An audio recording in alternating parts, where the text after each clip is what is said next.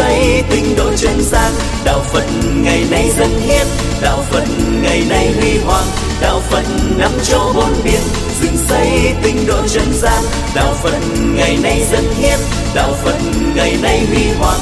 Đạo phật năm châu bốn biển dựng xây tinh độ chân gian bài 6 đó tôi à, giới thiệu khái quát về à, quan điểm Đức Phật về dân chủ, nhân quyền và bình đẳng. Trong phần này thì tôi chỉ dựa vào uh, kinh tạng Bali thôi. rồi trong quyển uh, Phật điển phổ thông hướng dẫn và tuệ giác từ Đức Phật đó do tôi là và chủ dịch có thêm hai cái nguồn văn uh, liệu khác đó là văn học um, đại thừa và văn học kim cang thừa về cùng những vấn đề mà Phật giáo uh, thường toàn bộ đề cập đến cho nên để ờ, tham khảo rộng thì các thầy các sư cô nên đọc thêm cái quyển đó. Có rất nhiều các cái nguồn tư liệu quan trọng.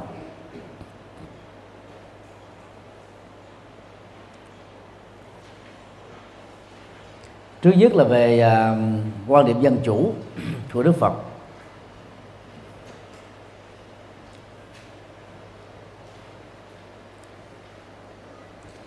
Trong tiếng anh đó dân chủ gọi là democracy. Được hiểu trong à, khoa học chính trị là một thể chế chính trị. Trong đó đó vai trò của nhân dân được nâng lên thành là, là cái gốc của quyền lực thông qua sự bầu cử công bằng. Tức là lấy dân làm chủ thì được gọi là thể chế dân chủ. Lấy vua quan làm chủ thì được gọi là thể chế quân chủ. Hiện nay đó thì phần lớn các quốc gia phương tây đi theo thể chế dân chủ.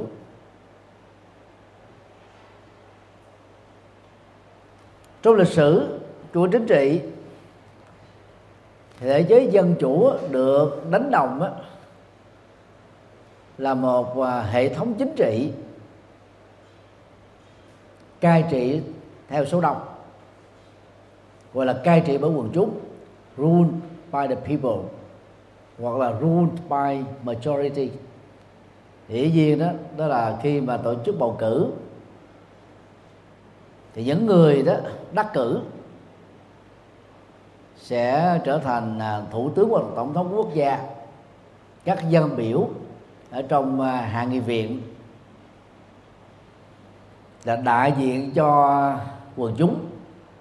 Và nếu đảng nào có số đông, hơn 50% phần trăm trở thành là đảng cai trị. Trong thể chế của Mỹ đó, thì có hai đảng phái chính, dân chủ và cộng hòa trong thể chế chính trị của Ấn Độ cũng có hai đảng chính. Đó là đảng quốc đại của dòng họ Gandhi hoặc là đảng à, à, uh, PGP đảng của dân dân. Ngoài ra thì còn có rất nhiều các đảng phái phụ khác. Và thay thay nhau để lãnh đạo đất nước Ấn Độ từ cái thời anh trả lại độc lập chủ quyền cho Ấn Độ đến bây giờ đó chỉ có hai đảng này.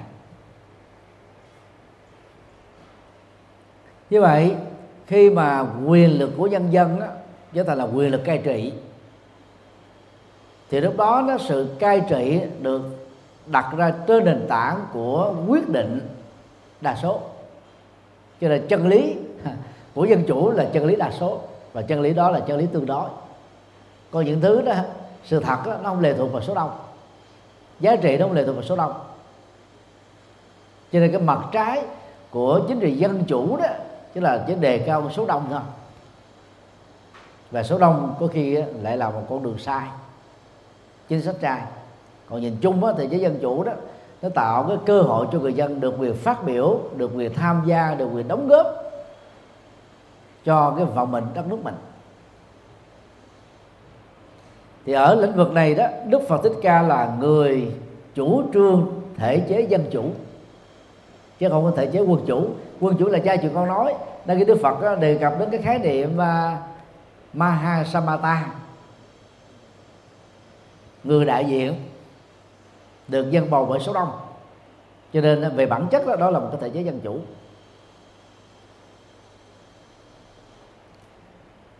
Đặc điểm của thể chế dân chủ đó là mọi thành viên trong tổ chức chính trị đều có quyền bình đẳng ngang nhau. Trong việc tham gia biểu quyết, tham gia ứng cử, tham gia lãnh đạo, nếu được số đông bầu. Như vậy, cái việc tham gia quyết định chính trị đặt ở trên vai và ý chí tự do của người dân, thì người dân á, không cần phải đấu tranh giai cấp như trong cái mô hình xã hội chủ nghĩa mà chỉ cần có là ngoại giao chính trị ngoại giao nhân dân để mình có cái tín nhiệm thông qua các cái đợt bầu cử được bầu chọn. Thì tránh cái tình trạng đổ máu. À, thể chế A mà người dân chán nản thì người ta sẽ bầu cái đảng phái à, B thay thế vào để nuôi một cái cái kỳ vọng mới. Cho nên không cần phải đấu trên giai cấp.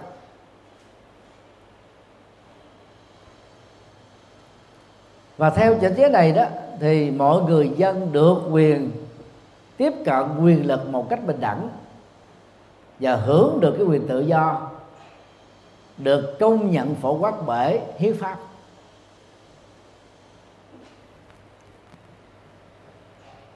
Sau đây đó thì chúng ta điểm qua về hai thể chế chính trị thể đức phật.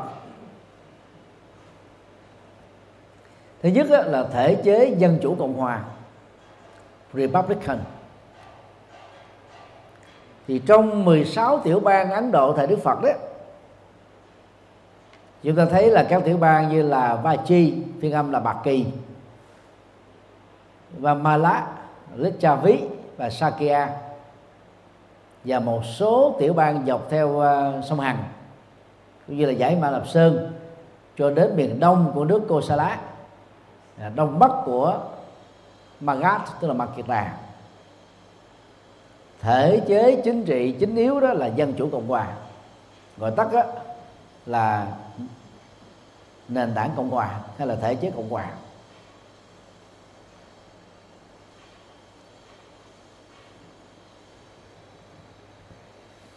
Thể chế thứ hai là thể chế quân chủ cụ thể đó là nước Kosala dưới sự trị vì của vua Ba Tư Nặc và Magat dưới sự trị vì của vua Tần Bà Sa La đây là hai tiểu bang mạnh nhất trong 16 tiểu bang thuộc nước Liên bang Cộng hòa Ấn Độ lúc bấy giờ. Theo đó đó, vua là cán cân của luật và chân lý.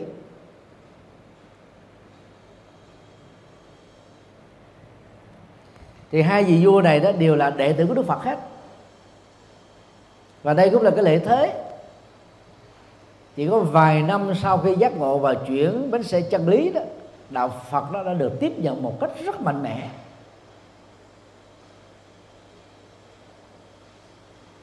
bây giờ cách thức làm đạo của tăng ni chúng ta ngày nay đó là dành cho người bình dân dành cho người già và dành đa số cho phụ nữ. Chúng ta mất sức mạnh. Chúng ta không quan tâm đến việc truyền bá Phật pháp cho những người làm chính trị. Và chúng ta cũng không quan tâm đến việc truyền bá Phật pháp cho những người làm kinh doanh, về giới trí thức, giới trẻ. Cho nên chùa có sức mạnh. Theo nghĩa đen lẫn nghĩa bóng của từ này.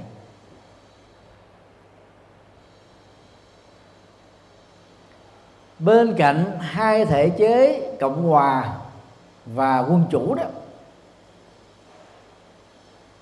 thì chúng ta có thể tái dựng lại mô thức thể chế chính trị thứ ba, đó là pháp trị. Khoa học thuyết chuyển lên tới vương mà tôi vừa trình bày trong bài thứ năm ấy, cụ thể là kinh trường bộ tập 3 trang 61 thì Đức Phật đó khẳng định rất rõ đó. Nhà vua cai trị đất nước bằng á, luật pháp mà từ hiện đại gọi là pháp quyền. Tức là không có ai đứng ngang bằng cái đừng nói là đứng cao hơn luật pháp cho nên đó từ vua chúa à, cho đến thường dân đều có thể bị luật pháp sờ gái. Trong uh, bài kinh này đó Đức Phật có đề cập đến là khi mà thái tử hay là hoàng hậu rồi uh, các đại thần có công trong gia đình nếu vi phạm luật pháp thì đều bị xử nặng là có thể bị xử tử. Dĩ nhiên vào trong cái thời kỳ quân chủ đó cái học thuyết này có ra đề cỡ nào đi nữa thì vua vẫn là đứng lên trên luật pháp mà cái, cái chủ nghĩa pháp quyền trong thời kỳ quân chủ là tương đối. Cái gì vua nói là nó phải là đúng ai không theo là sai. Bất luận cái nội dung đó như thế nào. Và trong thời đó mà đức phật đã đề cập đến à, những cái ví dụ à, hoàng tử thái tử vô cần biết mà vi phạm là bị xử hết đó. Tức là luật pháp có thể sờ gái được. Bất kỳ ai.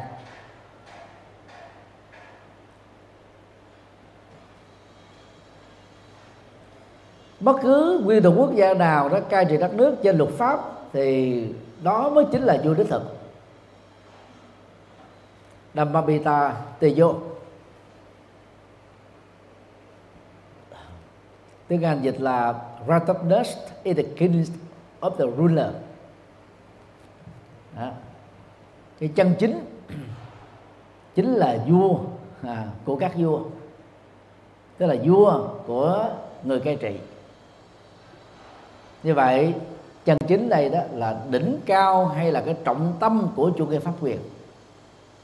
Cái luật pháp đó là cái cái chân chính tương đối và lấy cái cán cho này là làm thước đo, áp dụng lên mọi thành phần xã hội, bao gồm giới chính trị, giới kinh doanh, giới giáo dục, giới tôn giáo, giới dân sự và nhiều lĩnh vực khác. Tất cả phải tuân theo.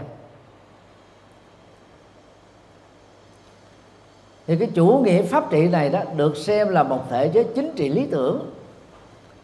Có khả năng đảm bảo được mang lại cái thành quả của xã hội công bằng và xã hội có đạo đức.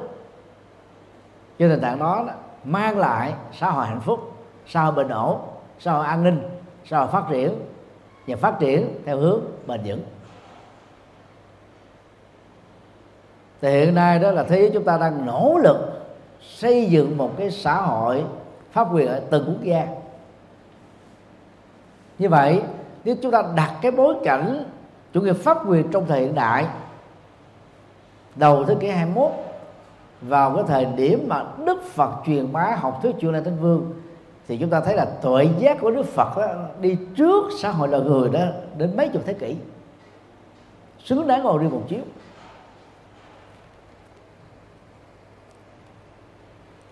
Và điều này đó nó chưa từng có khi Đức Phật còn là Thái tử Long Cung. Vì không có kinh nào đề cập đến rằng là trong cái lúc mà làm Thái tử ngài có cái quan điểm quản trị đất nước như thế. Không có chỉ sau khi giác ngộ thành Phật thôi cái quan điểm chuyển linh vương mới được thực hiện.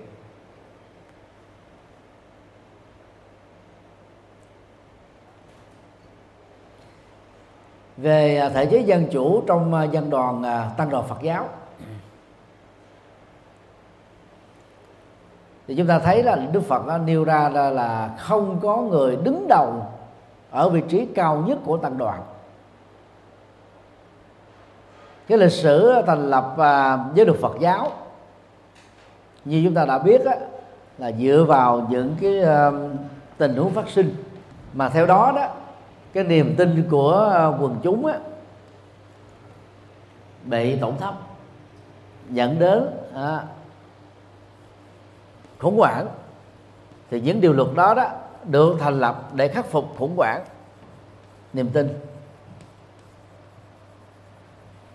Ở lĩnh vực này đó thì à, nữ triệu phú Visakha có vai trò đóng góp rất tích cực.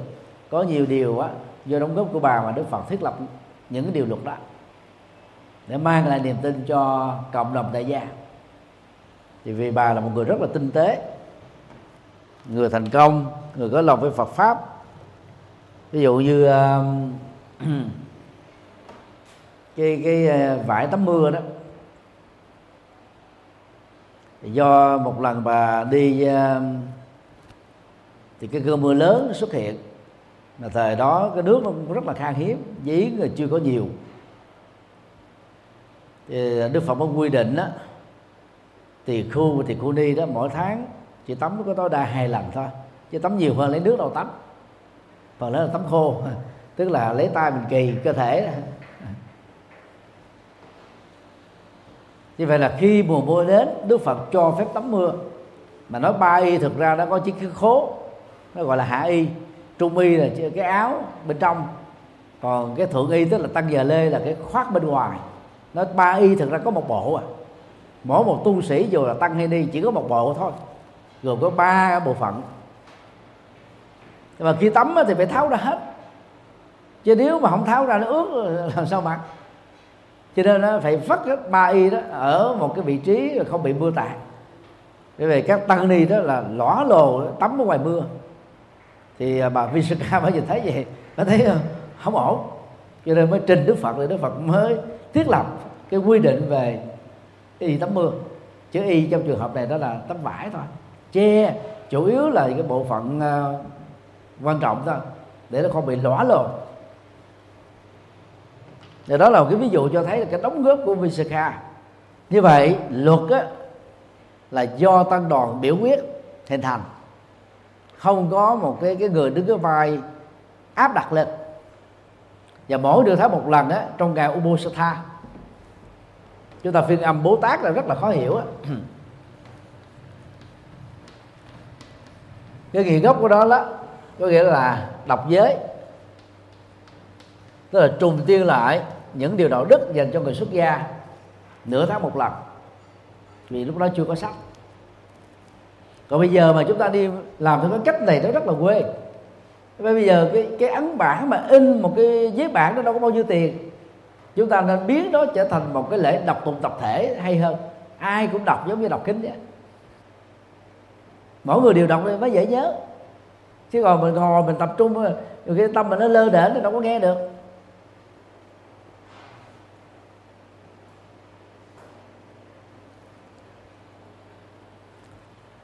Và trước khi Đức Phật qua đời đó ngài A Nan với tư cách là thư ký riêng thưa Đức Phật là ai sẽ thay thế ngài? Lãnh đạo tăng đoàn Đức Phật là phủ định cái khái niệm đó. Lấy chân lý tức là đâm mắt và đạo đức sila à, làm nơi nương tựa không nương tựa vào bất kỳ cái gì khác bất kỳ ai khác.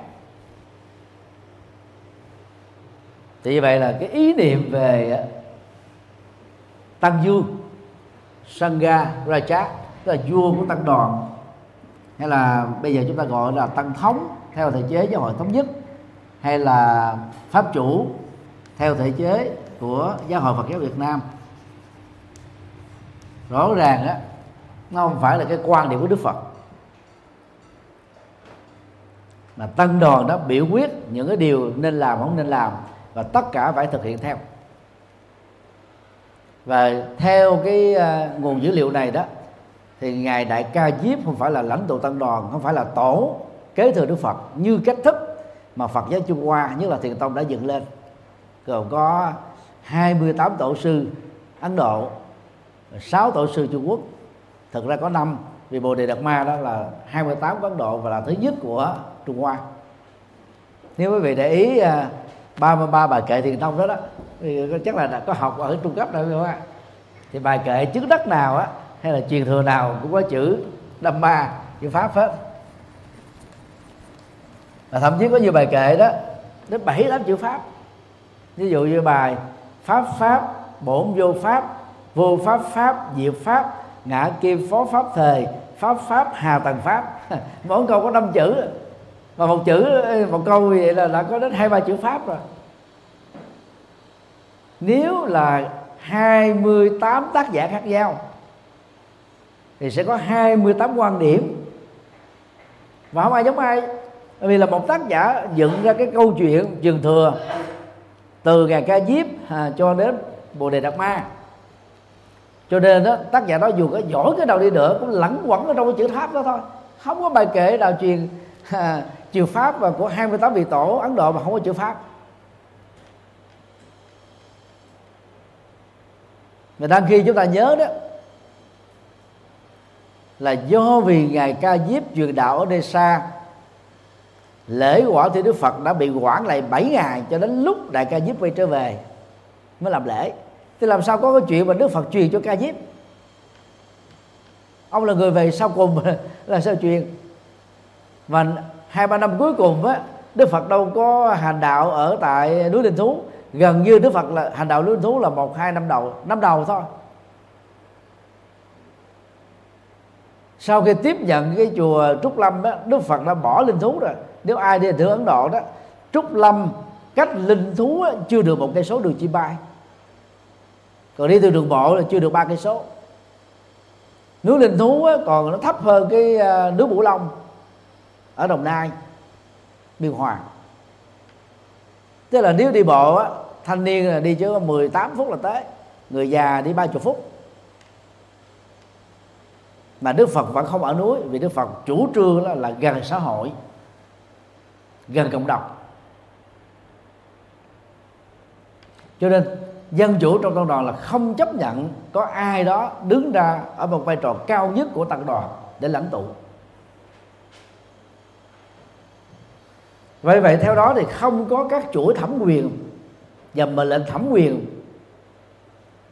dành cho một nhân vật được xem là cao nhất. Mô hình dân chủ tăng đoàn cũng thế và dân chủ ở trong các cái đảng phái nó cũng vậy. Nên quý vị thấy là các cái thể chế dân chủ ờ, phương tây đó, ngay cả trong đảng phái nha, mà ông tổng thống hay thủ tướng mà bị mất uy tín thôi, là bị là biểu quyết nội bộ. À, về uy tín tiếp tục làm làm vai trò đó đại diện cho đảng của mình lãnh đạo hay không? Bằng không là chút phế. Ví dụ như thủ tướng anh đó, mới vừa thành công được cái việc mà bỏ phiếu trong nội bộ đảng do vì trong cái giai đoạn ờ, phòng chống covid mà ông lại mừng sinh nhật mà không đeo khẩu trang. Cái có chuyện đơn giản vậy thôi. Thì ờ, là đạo phái đối lập ta chống đối tôi nói như vậy là đại diện cho quốc gia mà không làm gương về luật pháp thì làm sao lãnh đạo đất nước được?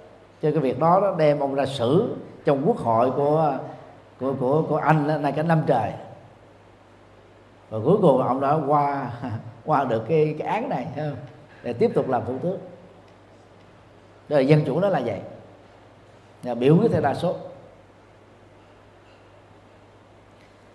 Về à, thể lệ đó thì mọi thành viên trong cái cấu trúc dân chủ và đặc biệt đó là thành viên tăng đoàn đều có quyền bình đẳng về biểu quyết tăng sự. À, sangha kamat là chúng ta thường phiên âm là yết ma hay là kiết ma? Cái này rất là khó hiểu. Tăng ni mà không có học chữ hán à, nếu mà học chữ hán mà không học phật học có không hiểu à, yết ma là cái gì? Trong tiếng Bali là Sangakamat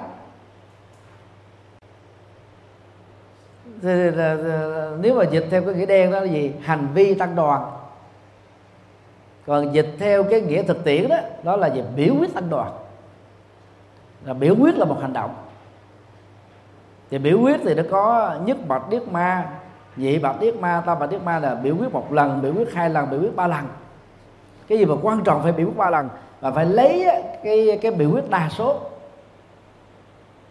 Và thậm chí đó là dân chủ tuyệt đối đó tức là toàn thể ủng hộ thông qua. Thì đó là biểu quyết đến bốn lần ha ba lần bốn lần ha, mới thông qua một vấn đề quan trọng.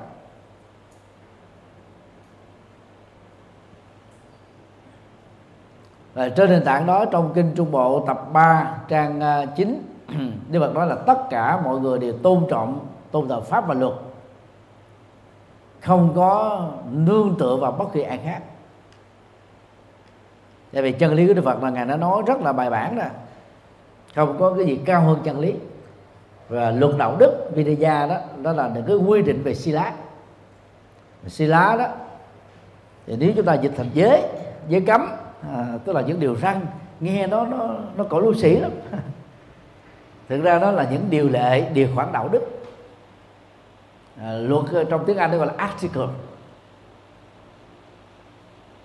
Còn à, à, các nhà Phật học à, tiếng Anh hiện đại đó ta dịch là article precept chứ không có dịch là precept đơn thuần. Precept đó là những cái điều răn thôi hoặc là com, uh, commandment. Những điều răn như là trong 10 điều răn của Chúa ta dịch là commandment. Còn để cho nó khác biệt với đạo thiên Chúa đó thì các nhà Phật học dịch đó là precept. Precept không đó là gì? Ngăn cấm cho nên người ta mới ghi thêm một cái tính từ ethical precept đó là những điều khoản đạo đức. Và trong luật đó, nó gọi là article. Điều lộ 1, điều 2, điều 3, điều 4 ha. cho nên là tôi dịch uh, chữ sila đó là chữ giới luôn là dịch là gì? Những điều đạo đức. Ví dụ như là 10 giới sa di thì mình gọi là 10 điều đạo đức xuất gia. Bác quan trai giới à, thì dịch đó là gì? Tám điều đạo đức à, tập xuất gia. Tám điều đạo đức ờ, là tu tập xuất gia trong 24 giờ.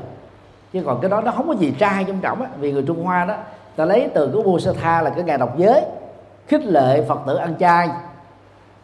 Nhân cái ngày đó có mặt tại chùa để ăn chay một ngày. Thì từ đó ta mới thêm vô cái là chữ trai chứ là lẽ ra nó chỉ là bát giới thôi. Athasila bát giới thôi. Thì bây giờ Trung Quốc thêm cái chữ trai vô. Nó đâu có trong cái ngữ cảnh đâu. Giờ giới luật á, và chân lý chính là nền tảng mà theo đó đó mọi thành viên tăng đoàn đó dựa vào để tạo ra và thiết lập thành cái cái mô thức dân chủ.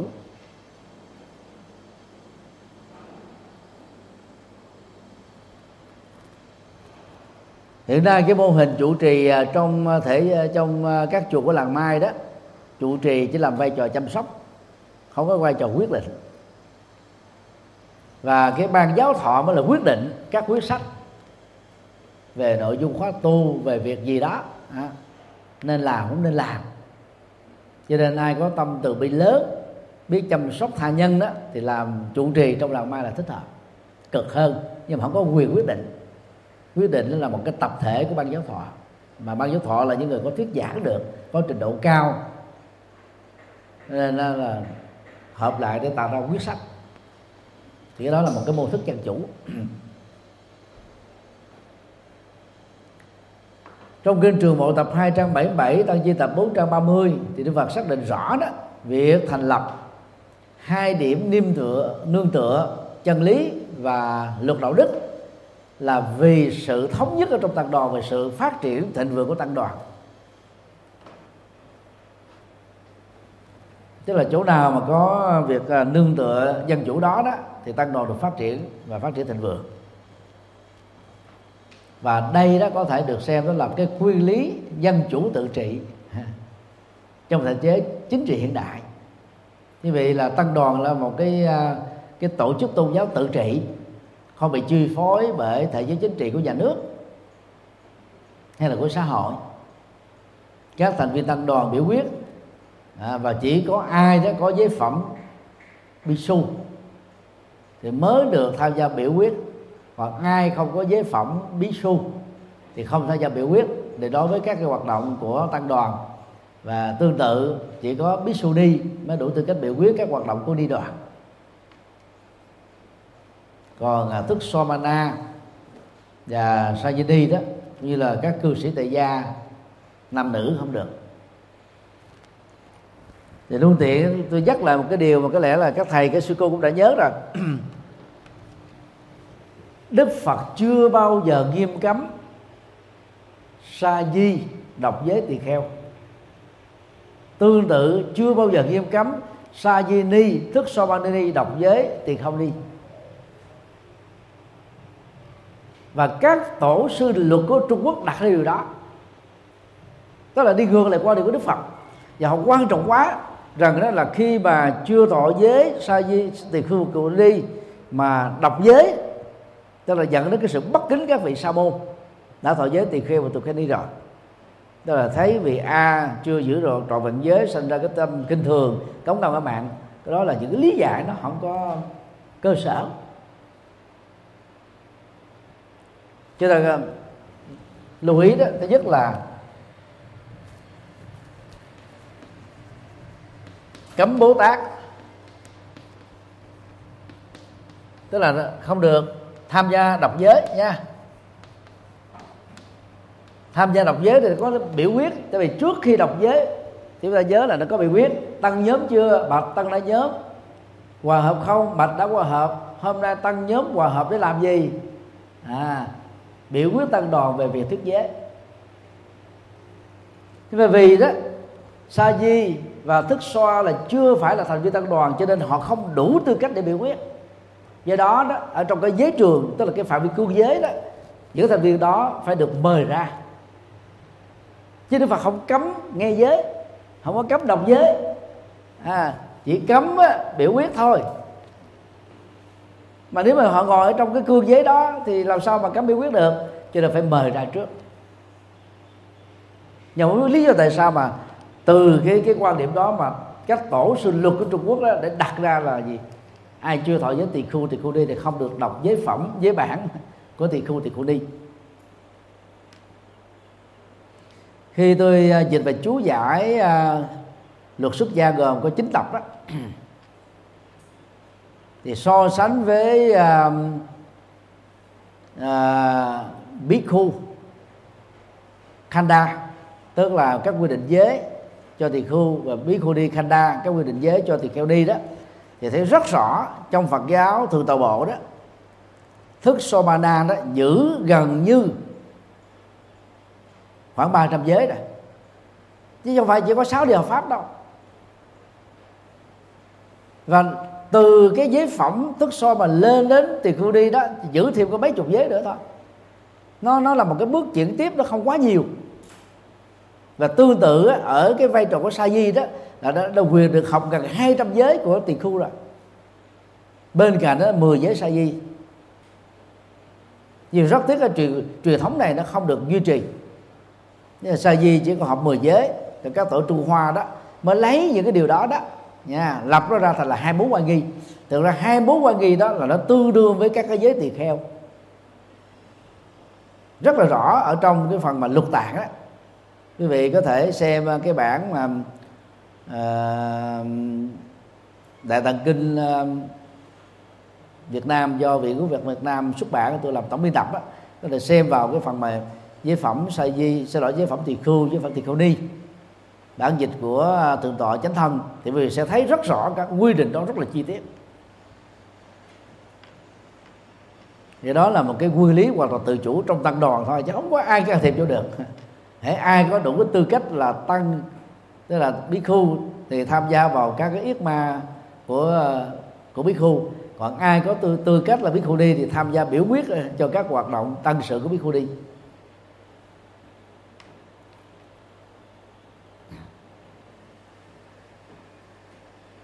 Và trong ờ, trường bộ kinh ờ, tập 2 trang 154 thì Đức Phật có dạy một điều rất tiếc là ngài ờ, đại ca diếp quá thận trọng cho nên là không có tuân thủ theo trong cái lần kết tập kinh điển và luật tạng lần thứ nhất. Khi Như Lai qua đời, tăng đoàn tùy theo nhu cầu hãy từ bỏ các giới luật tiểu tiết. Vì vào cái khái niệm tiểu tiết, nó là một cái khái niệm nó quá chung chung. Cho nên đó là như là ngài à, Ubali và ngài Ca Diếp cứ giữ cái quan điểm thôi, vì không xác định được cái nào là tiểu tiết thì cái giữ hết. Những gì Đức Phật quy định là không bỏ. Nhưng mà tiếc cái là không có thêm. Để là phải thêm. Trải qua năm tháng, ngày giờ, có phát sinh những vấn đề mới, chúng ta phải thêm, phải bổ sung liên tục. Thì cái phần bổ sung đó là không được thực hiện. Phần giảm bớt là không thực hiện, cho nên là nhiều khi đọc á. Có những cái giấy bây giờ không xài nữa. Ví dụ ngày xưa thì thì thì nguồn nước ít Ờ, phải có cái tắm mưa. Quy định đấy tắm mưa. Và bây giờ ờ, tăng đi tắm ở trong nhà vệ sinh luôn tắm trên nhà tắm của chùa. Cái tắm mưa đâu cần nữa đâu. Ngày xưa chưa có băng vệ sinh. Cho nên đó là mỗi lần mà bị gỡ lẹ ờ, uh, ghẻ lỡ đó thì có cái vải để che ghẻ. Thì gọi là y che ghẻ. Bây giờ có xài đến cái đó nữa đâu mà có phải đọc y che ghẻ. Rất là không có mang cái tính là thiết thực đó chúng ta phải bỏ đi những cái điều tiểu tiết mà giờ nó không còn nữa do cái sự tiến bộ của đời sống xã hội. Giờ tôi mà bổ sung thêm ví dụ giờ thời kỳ truyền thông nè tăng ni được phép sử dụng cell phone hay không? Nếu sử dụng thì bao nhiêu? À, phút một ngày. Và được xem những cái trang web nào? Đó là những vấn đề nó phát sinh. Mà từ năm 1980 trở về trước nó không có. Bây giờ nó mới có thôi rồi cái luật pháp mới cho phép quyền tự do ngôn luận. Nó trái ngược lại cái cái quyết định của tăng đoàn. Rồi đi theo thành viên làm tăng làm đi có những điều chúng ta không được phát biểu. Nó trái với lưu giới luật đạo Phật. Còn theo luật pháp á, những gì luật pháp không cấm là chúng ta được quyền nói. À, như vậy nếu chúng ta lấy luật pháp làm chính thì nó ngược lại với một số điều luật của tăng đoàn. Nếu chúng ta lấy giới luật Phật pháp làm chính thì chúng ta hạn chế bớt một số cái quyền tự do được luật pháp bảo hộ. Mấy cái này phải đặt ra để bổ sung. Mà đó là, là hoạt động dân chủ.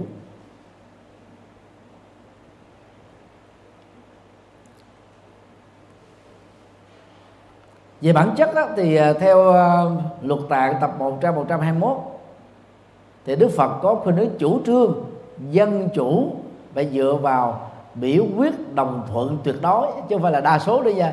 Dân chủ phương tây chỉ là dân chủ đa số thôi. Còn dân chủ à, của tăng đoàn đó là dân chủ tuyệt đối. Không có người nào chống. Cho nên à, cái cách mà mà cái người à, tức là tiến hành là biểu quyết tăng đoàn đó à, việc này à, tắc bạch yết ma có thành tựu hay không? À, tất cả đó là thành còn ai không thành thì giơ tay. Phát biểu thế bây giờ cái cái đồng thuận tuyệt đối. Thì sau đó đó, cái người mà đại diện để mà đúc kết cái cái biểu quyết tăng đoàn đó, thị sự như thị trì. Việc này tôi ghi nhận như thế, do vì các đại đức im lặng, cho nên tôi ghi nhận là các vị đồng thuận. Chứ không ai dám xác định là đồng thuận, ghi nhận thôi. Tôi ghi nhận như thế thôi. Đó là một cái ghi nhận trên nền tảng của đồng thuận tuyệt đối. Đối với các vấn đề bất đồng thì thường nó tạo ra tranh chấp. Để giải quyết tranh chấp đó, thì tăng đoàn hội hợp lại trong tinh thần hòa hợp giải quyết trong tinh thần hòa hợp giải tán trong tinh thần hòa hợp. Thì cái này chúng ta đã thấy Đức Phật quy định khi mà ngài nói về à, bảy điều làm tăng trưởng tăng đoàn đấy nhân việc à, tư vấn cho đại sứ của à, vua A Sa Thế đang khi nhà vua này nó muốn tấn công Bạc Kỳ. Muốn thôn tính Bạc Kỳ Bạc Kỳ lúc đó ông là Phật tử rồi đó. Ông vẫn muốn đi thôn tính nước yếu hơn. Trong phần 2 đó đó là quan điểm Đức Phật về nhân quyền. Thì chúng ta có thể hiểu đó, đó là quyền làm người tiếng Anh là human rights. Có số nhiều tức là có nhiều cái quyền dành cho con người trở là con người. Vốn được luật pháp xem là bất khả xâm phạm không thể phế truất không thể chuyển nhượng tức là nếu mình không sử dụng cái việc đó, mình không có nhường cho cha mình, mẹ mình, người thân của mình, bạn bè mình. Và các cái quyền à, này đó tồn tại, không phụ thuộc vào chính phủ. Do đó chúng không bị luật pháp bãi bỏ, cũng như là không phụ thuộc vào ý muốn cá nhân. Thì cái quyền đó nó được lập lên rồi đó, thì thể chế chính trị nào lên, cai trị đi nữa, vẫn phải tuân thủ theo cái, các cái quy định nhân quyền đó. Dĩ nhiên là cái cái quan điểm nhân quyền ở mọi quốc gia trong mọi thể chính trị là rất khác nhau. Không thể lấy cái thể chế A để áp đặt trên quốc gia B. Nền dân chủ đó được giao trọng trách trong việc xây dựng à, cấu trúc xã hội lập hiến lập pháp để đảm bảo các cái quyền căn bản của con người. Bởi vì đó về bản chất là mọi người sinh ra đều được bình đẳng. Về nhân phẩm không nên bị phân biệt đối xử nhân quyền hiểu đông ra như là quyền làm người. Thực ra đó thì nhân quyền mới được đề cập đến đến, đến từ thế kỷ 20 đến giờ thôi. Còn Đức Phật đã đi trước vấn đề này rồi. Ví dụ như là về cái thiết kế xã hội bốn giai cấp đó Đức Phật nói cái lý thuyết phân công lao động chức năng đó là một quỹ biển.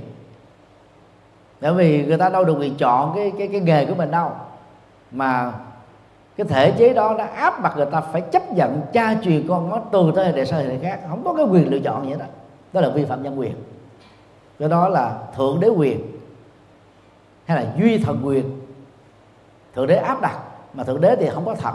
Như vậy là một thiểu số các nhà chính trị và tôn giáo đặt ra cái lý thuyết gán vào miệng của thượng đế để không ai dám kháng cự lại cái quyền đó.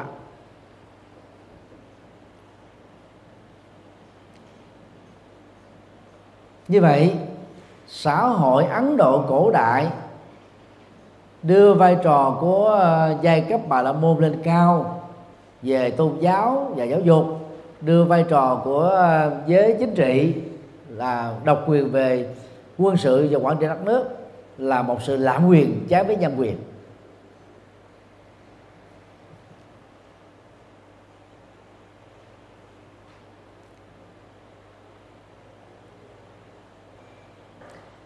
Về các quyền căn bản được đạo Phật đề cập đó thứ nhất là quyền bảo hộ sự sống. Đức Phật dạy là phải uh, uh, duy trì sự sống con người sự sống loài động vật và bảo vệ sự sống thực vật. Ở phương diện này đó thì đạo Phật chỉ thua. Đạo Kỳ Đa thôi. Đạo Kỳ Đa đó là còn nghiêm khắc hơn. Không được nấu nước sôi. Thì nấu nước sôi là chết các loài côn trùng nhưng đạo Phật thực tiễn hơn về lĩnh vực này.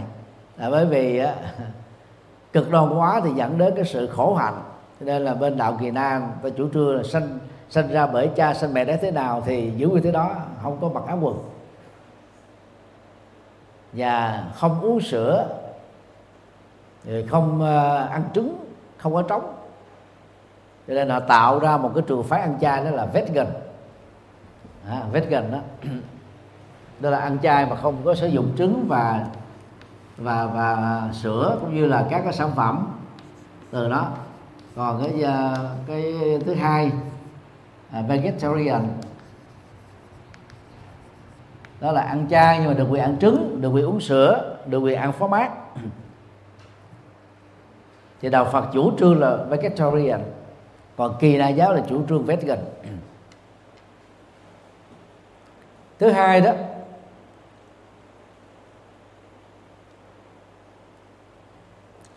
là cái quyền bảo vệ sự sống được Đức Phật đó nêu ra đó thực ra là ứng dụng tâm từ bi meta. Trên nền tảng của tâm cảm thông các nỗi khổ niềm đau của các loài động vật karuna. Cho nên đó, Đức Phật khích lệ lấy mình làm ví dụ không giết không bạo giết như là trong kinh pháp cú. Không hành hạ không có các hoạt động tàn nhẫn phi nhân đối với con người và động vật. Hiện nay đó là luật pháp phương tây là đang đi rất gần với đạo phật chúng ta, theo luật pháp phương tây là được quyền ăn thịt các loài gia súc và động vật. Nhưng mà ứng xử tàn nhẫn với gia súc động vật là bị phạt tù. Nó không quy định rõ lắm. Mình có thể được ăn con gà, con vịt, con heo. Nhưng mà ứng xử tàn nhẫn với các con này là bị phạt.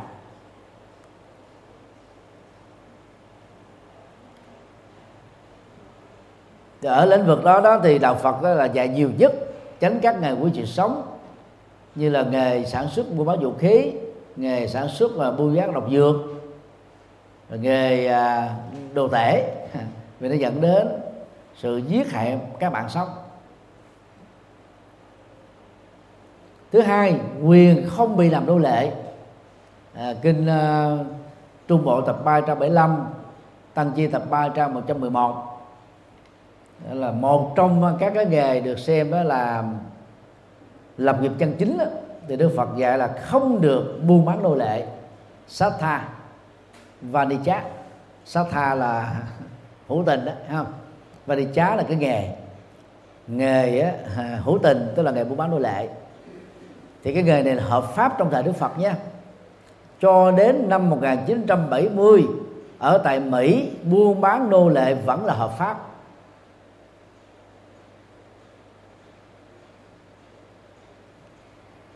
Và những thập niên cuối của thế kỷ 20 đó mới xóa sổ được cái cái cái cái cái buôn bán nô lệ trên toàn cầu.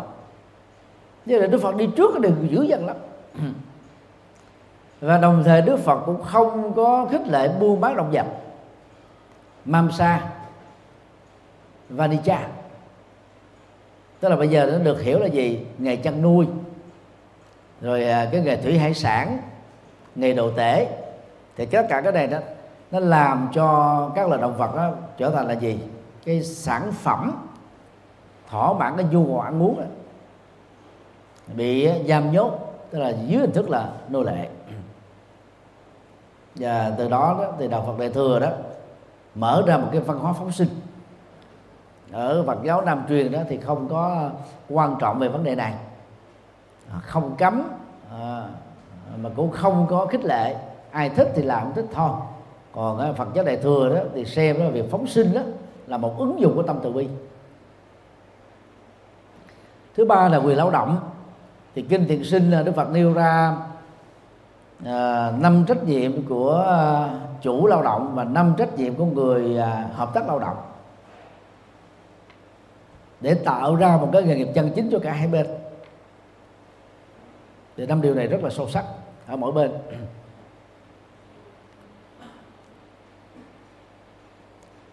Thứ tư là quyền pháp ngôn thì điều đạo đức thứ tư của người tại gia Đức Phật quy định là gì? Không phát ngôn những điều không có sự thật. Không phát ngôn á, văn tục chửi bới quyền rủa trì chiết à, châm biếm. Không phát ngôn những lời gây chia rẽ hận thù kích động bạo lực. Không nói những cái lời vô nghĩa vô ích tức là những cái lời mà tán đổ tào lao. Rồi còn trong kinh ờ, Kalama tức là kinh Tăng Chi tập 1 trăm 188 á thì Đức Phật á, đề cao cái tự do tư tưởng tự do ngôn luận. Và trong kinh ờ, Trung Bộ đó thì Phật đưa ra có hai tình huống phát ngôn. Thứ nhất á, à, nội dung phát ngôn là có sự thật. Thứ hai đó người nghe thích thú. Cho nên nó bắt buộc phải nói. Còn tình huống thứ hai là có sự thật người nghe không thích nhưng mà vì là nói ra có lợi ích cho nên không nói là trở thành ích kỷ cho nên vẫn bắt buộc phải nói. Đó là hai cái tình huống cái quyền phát ngôn đó được đề cao.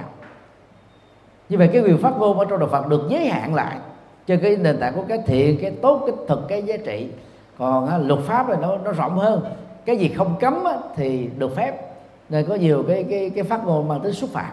Nếu ở Hoa Kỳ quý vị là nhân vật công chúng như là những nhà chính trị những nhà tôn giáo như nhà à, làm phim nhân vật à, xã hội nổi tiếng đình đám đó thì người ta được quyền nói về mình. Đó là luật pháp mà. Cho nên nó có cái khác biệt cái quyền phát ngôn giữa đạo Phật về về luật pháp. Đạo Phật nó nền tảng hơn mà luật pháp nó rộng quá nó dẫn đến cái lạm dụng. Thứ năm á, là quyền giáo dục. Thì trong kinh thiền sinh đó, chúng ta thấy là Đức Phật đề cập đến là năm trách nhiệm nhà giáo năm trách nhiệm học trò để tạo ra cái nền tảng giáo dục phát triển tri thức truyền trao tri thức giúp cho con người có phương pháp kỹ năng sống giá trị sống. Rồi à, áp dụng tại gia đình đó, thì năm trách nhiệm làm cha mẹ năm trách nhiệm làm con cháu. Rồi trong họ tộc thì trách nhiệm làm bà con trách nhiệm làm à, thân nhân. Thì tất cả cái đó đó đều là giáo dục về những cái thiện cái đạo đức. Thì đó là các cái quyền căn bản. Tôi nói rất là tóm tắt. Và cuối cùng đó là quan niệm của đức phật về bình đẳng. Về à, khái niệm á thì à, có một cái đoạn trong kinh à, trung bộ đó dù thừa nhận có sự khác nhau giữa các cá thể về bản chất á, thì đức phật chủ trương tức là con người là bình đẳng với nhau. Khái niệm bình đẳng trong ngôn ngữ hiện đại đó được sử dụng á, bằng tiếng pháp. Agater không? Có nghĩa đó là bằng nhau hay là đồng đẳng như vậy cái học thuyết bình đẳng được xem đó là kết quả cái cuộc cách mạng công nghiệp ở phương tây. Tạo ra cái ý thức xã hội về việc loại bỏ các giai cấp nhằm đảm bảo cái công bằng xã hội ở mức độ cao nhất một cách tương đối. Và đây cũng là nền tảng ha, của hòa bình và thái bình. Thì trong cái cuộc cách mạng à, ánh sáng đó vốn là được dịch nghĩa từ chữ enlightenment. Tức là giác ngộ ánh sáng giác ngộ. Thì lúc đó nó đẻ ra một số cái phong trào. Thứ nhất là secularism. Chủ nghĩa thế tục. Nỗ lực tách rời cái quản lý tôn giáo và cụ thể là Vatican vào các nhà nước ở phương Tây và cụ thể là châu Âu. Vatican là gọi là là là là, là nắm hết toàn bộ cái cái quyền quyết định chính trị đối với ai làm vua ai làm hoàng hậu ai làm nữ hoàng. Cho nên đó, giáo hoàng là vua của các vua. Và cái phong trào secularism đó thế tục hóa đó tách rời tôn giáo ra khỏi chính trị tôn giáo khỏi giáo dục tôn giáo khỏi quản trị tôn giáo khỏi cái can thiệp xã hội. Và bên cạnh cái cái cái cái chủ nghĩa về à, à, thế tục đó thì nó còn có cái chủ nghĩa bình đẳng. Mà vốn á, nó là một cái rào cản rất lớn đối với các tôn giáo ngoài trừ đạo Phật là tôn giáo đầu tiên thì duy nhất đề cao chữ bình đẳng thôi. Còn các tôn giáo khác đó thì xem nữ á, là một chúa ngày vật lớn thì sau khi Đức Phật qua đời thì dĩ nhiên nó cũng có những cái à, cái phần phát sinh, những phần biên tập đưa vào về sau. Và nó có khuynh hướng đi ngược lại quan điểm của Đức Phật về học thuyết bình đẳng.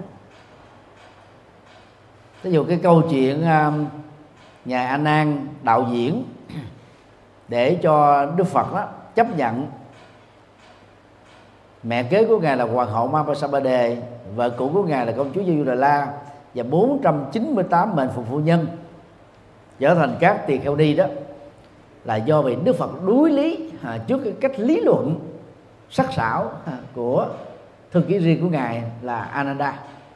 Về phần này đó thì năm 2005 đó, tôi có hai cái bài phản biện tạo ra sóng gió à, rất nhiều tăng đi chống đối kịch liệt.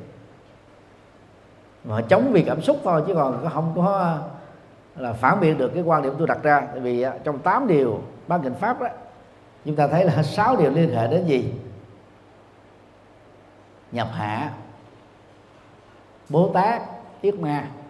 Đây là những vấn đề đó có mặt từ năm thứ 12 trở đi. Tính từ thời điểm Đức Phật giác ngộ. Đang khi bát kịnh pháp được thành lập vào năm thứ sáu, sau khi Đức Phật giác ngộ nhưng mà thời điểm đó làm gì có bố tát, làm gì có yết ma, làm gì có nhập hạ. Mà tám điều bát kinh pháp lại đưa ra, chữ đó là rất là vô lý. Tại vì nó được biên tập về sau. Và nó gắn những cái điều đó vô, cho nên chúng ta thấy nó cái mâu thuẫn về cái tiến trình thiết lập các cái điều khoản giới luật gắn kết với ba kinh pháp. Và điều đó nó làm cho học thuyết bình đẳng giới của Đức Phật bị mất đi cái giá trị đóng góp trí tuệ đề cao vai trò phụ nữ của Đức Phật. Tôi đứng từ cái góc độ đó, vì không có tuệ giác nào của bất kỳ ai ngang bằng nói chi là cao hơn Đức Phật. Nhưng mà khi mà đưa học thuyết bát kinh pháp vào đó, thì cái vai trò đó bị giảm đi. Và ở một số tình huống được xem là mâu thuẫn. Cho nên đó, những vấn đề mà tôi lý luận 6 cho 8 điều bát kinh pháp, không có người phản biện nào chứng minh được những điều tôi nói đó là trật. Ta chỉ nói cảm xúc thôi. Ông Nhật Từ là phá đạo ông Nhật Từ muốn làm tổ sư ông Nhật Từ muốn hơn các tổ luật sư cho nên đưa ra như thế.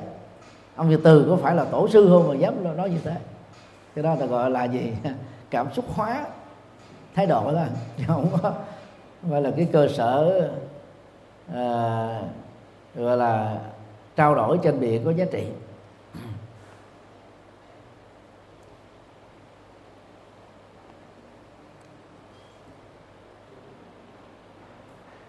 Như à, tôi đã có nói à, vài lần chủ nghĩa giai cấp của à, ấn độ đó chủ nghĩa là đặt trên màu da và nát.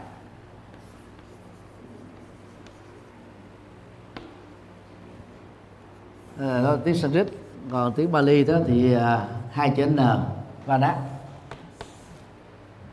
Nó là màu da. Thì tại sao mà người ba tư cổ đại tức là Iran ngày nay lấy yếu tố màu da làm nền tảng. Chứ à, họ là cái người da trắng 70% so với châu Âu. Cho nên đó họ dựa vào cái da trắng đó họ tôn vinh mình là Aryan tức là dân thánh thiên còn người à, Ấn Độ da ngâm đen à, họ đánh bại xong họ nện vào cái từ đó là Vadian tức là dân à, nước da xấu dân à, nô lệ thôi thì từ đó đó, bốn giai cấp này nó được thiết lập. Mà nếu dựa điều đó đó, thì cái dân Trung Đông bây giờ đó là cái loại à, nó giống như cái nước da của Iran Iraq. Iran Iraq là Trung Đông mà. Và làm sao là trắng bằng cái dân à, Tây Âu, Bắc Âu tiếp phủ quanh đông. Thì họ cũng chưa chắc trở thành là ai ăn được, đúng không ạ? Thì họ đâu có trắng bằng Bắc Âu đâu. cho nên dựa vào màu da để mà xác định giai cấp cao quý đó thì theo Đức Phật đó đó là quỷ biện. Mà nãy tôi cũng đã nói sơ đó, là lý giải giai cấp qua cái chức năng phân công lao động hay là chức năng nghề nghiệp cũng là một quỷ biện. Bởi vì theo Đức Phật đó cái đó để mọi người tự lựa chọn chứ không phải là sự áp đặt.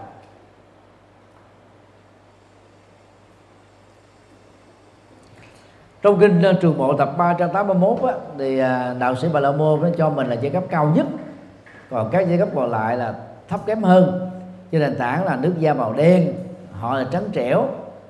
Ờ, à, trên nền tảng các giai cấp khác là bất tịnh Bà La Môn là thanh tịnh. À, trên nền tảng các giai cấp khác là con tập chủng còn Bà La Môn mới là con ruột của Phạm Thiên sinh ra từ miệng của Phạm Thiên. Cho nên là người được kế thừa Phạm Thiên mà Phạm Thiên là thượng đế cho nên họ chính là thượng đế con.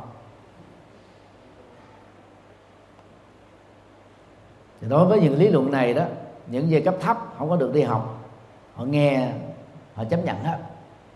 Và sau đây là các cái luận điểm à, bình đẳng của đức phật. Thứ nhất kinh Vasatha thuộc về kinh tập đó, đức phật nói là thế giới động vật và thực vật có những đặc tính khác nhau về chủng loại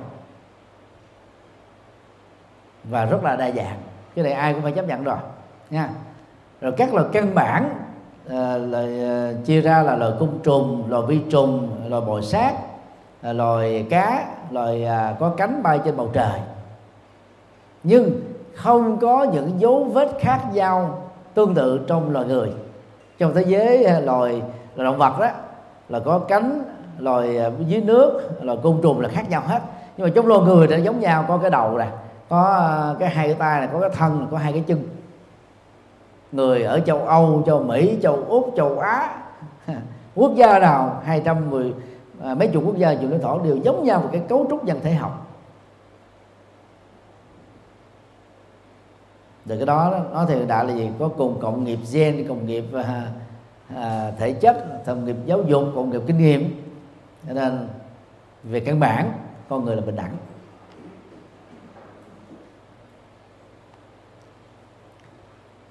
Đó là luận điểm sinh học. Còn về luận điểm nhân chủng học đó thì kinh khởi thế bổ nêu ra từ khởi nguyên nhân loại là giống nhau nhưng không phải là không khác nhau. Tức là giống nhau về cái cấu cấu trúc và à, nhân chủng nhưng mà nó khác nhau về cá tánh về nghề nghiệp về thói quen về phong tục tập quán. Nên Đức Phật nói rất là hay giống nhau nhưng không phải là không khác nhau là do các cái phân biệt uh, xã hội như là lao động hoặc là người săn bắn hoặc là người chăn nuôi hoặc là người làm nông nghiệp nó tạo ra cái cái cái nền tảng của kinh tế thời nguyên thủy. Rồi sau đó kinh tế nông nghiệp rồi kinh tế công nghiệp rồi cái xã hội cái chính phủ. Đó là cái quá trình phát triển của lịch sử nhân loại. Cho nên đó, ở góc độ dân chủng học thì con người là bình đẳng và phù hợp với quy luật của vũ trụ. Ở góc độ pháp lý xã hội đó, thì kinh Asa La Jana thuộc kinh Trung Bộ. Thì Đức Phật nói là không có cái gọi là chính thể tập cấp cha truyền con nói. Và cũng không có một đạo sĩ nào được gọi là tối cao trong các giai cấp. Nên Đức Phật mới đưa ra ví dụ như à, tiểu bang Yona Kayo Sechu có hai giai cấp thôi, địa chủ và lộng nô và địa chủ đó trở thành ông nô nông nô trở thành địa chủ. Ai, ai là có sức mạnh thì người đó à, thắng là làm vua thua là làm giặc. Nên nông nô đó là làm vua giai cấp thấp lên làm vua. Nếu mà bốn giai cấp là chân lý thì đâu có tình trạng này xảy ra. Nên đức phật là học rộng hiểu nhiều cho nên là nói cái là ta câm nín hết không thể nào bị luận được. Ở tiểu bang đó về lãnh đạo vua chúa toàn là giai cấp thấp không? Về giai cấp cao thì bị ở tù bị giết chết. Vì sức mạnh quân sự họ kém hơn. Như vậy trong cái thời kỳ quân chủ đó ai mạnh người đó làm vua. Còn tất cả chuyện đó là giai cấp bà lạ môn với cái sắc đế lệ chứ đó là ngụy biện thôi. Ngoài ra thì kinh à, uh, Madurat của thuộc kinh Trung Bộ.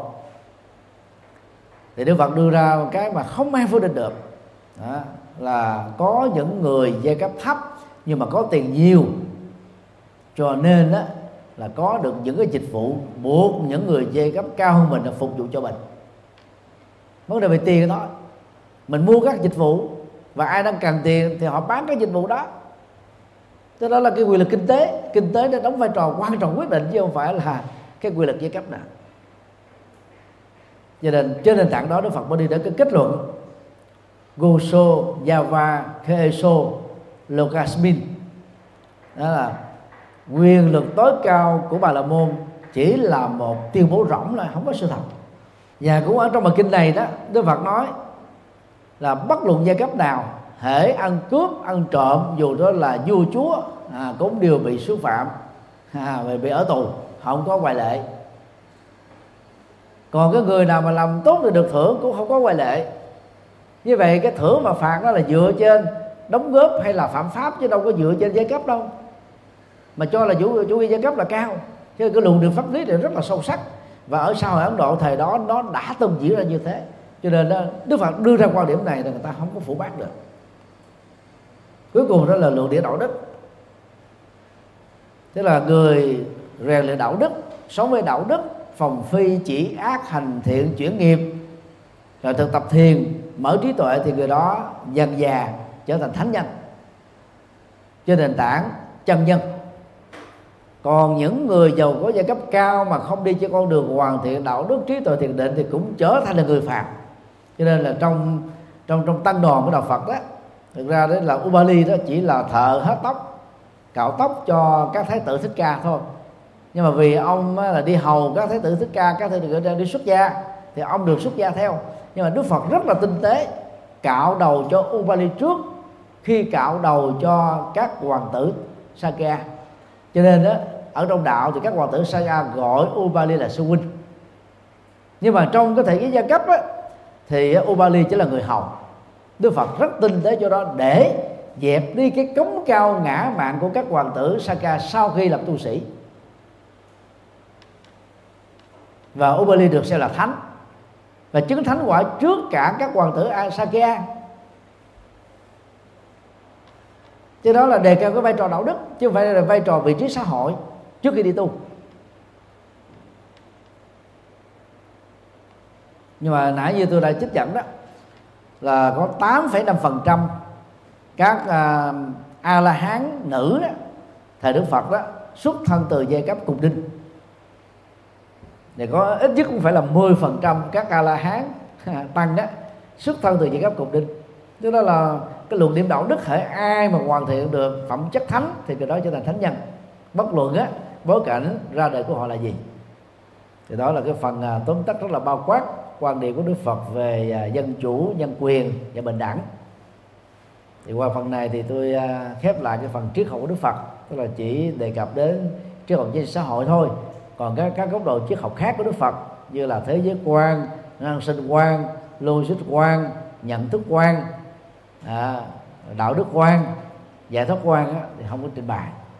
Chúng ta tự tìm hiểu thêm những vấn đề này. rồi kỳ sau thì chúng ta bắt đầu à, à, khảo cứu về à, ba giai đoạn trước học Phật giáo cũng như là à, ba trường phái trước học Phật giáo quan trọng trước khi đi vào các triết gia thượng tọa bộ và các triết gia đại thừa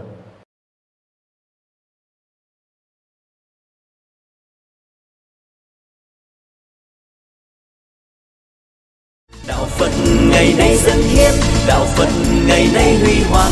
Đạo phật năm châu bốn biển. Dựng xây tinh độ chân gian. Đạo phật ngày nay dân hiến. Đạo phật ngày nay huy hoàng. Đạo phật năm châu bốn biển. Dựng xây tinh độ chân gian. Hãy cùng tham gia cùng quỹ đạo phật ngày nay để mang tình thương đến với mọi người. Tham gia thành viên, đóng góp tịnh tài vào vốn quỹ gốc được cộng dồn để sản sinh lợi nhuận hàng tháng từ lãi suất ngân hàng nhằm phục vụ các sứ mệnh của quỹ hoặc đóng góp tham gia trực tiếp các hoạt động của quỹ tham gia phụng sự viên, đóng góp tịnh lực vào đội ngũ phụng sự viên để cùng tham gia hỗ trợ các hoạt động của chùa giác ngộ và quỹ nói riêng cũng như các hoạt động phát triển Phật giáo nói chung.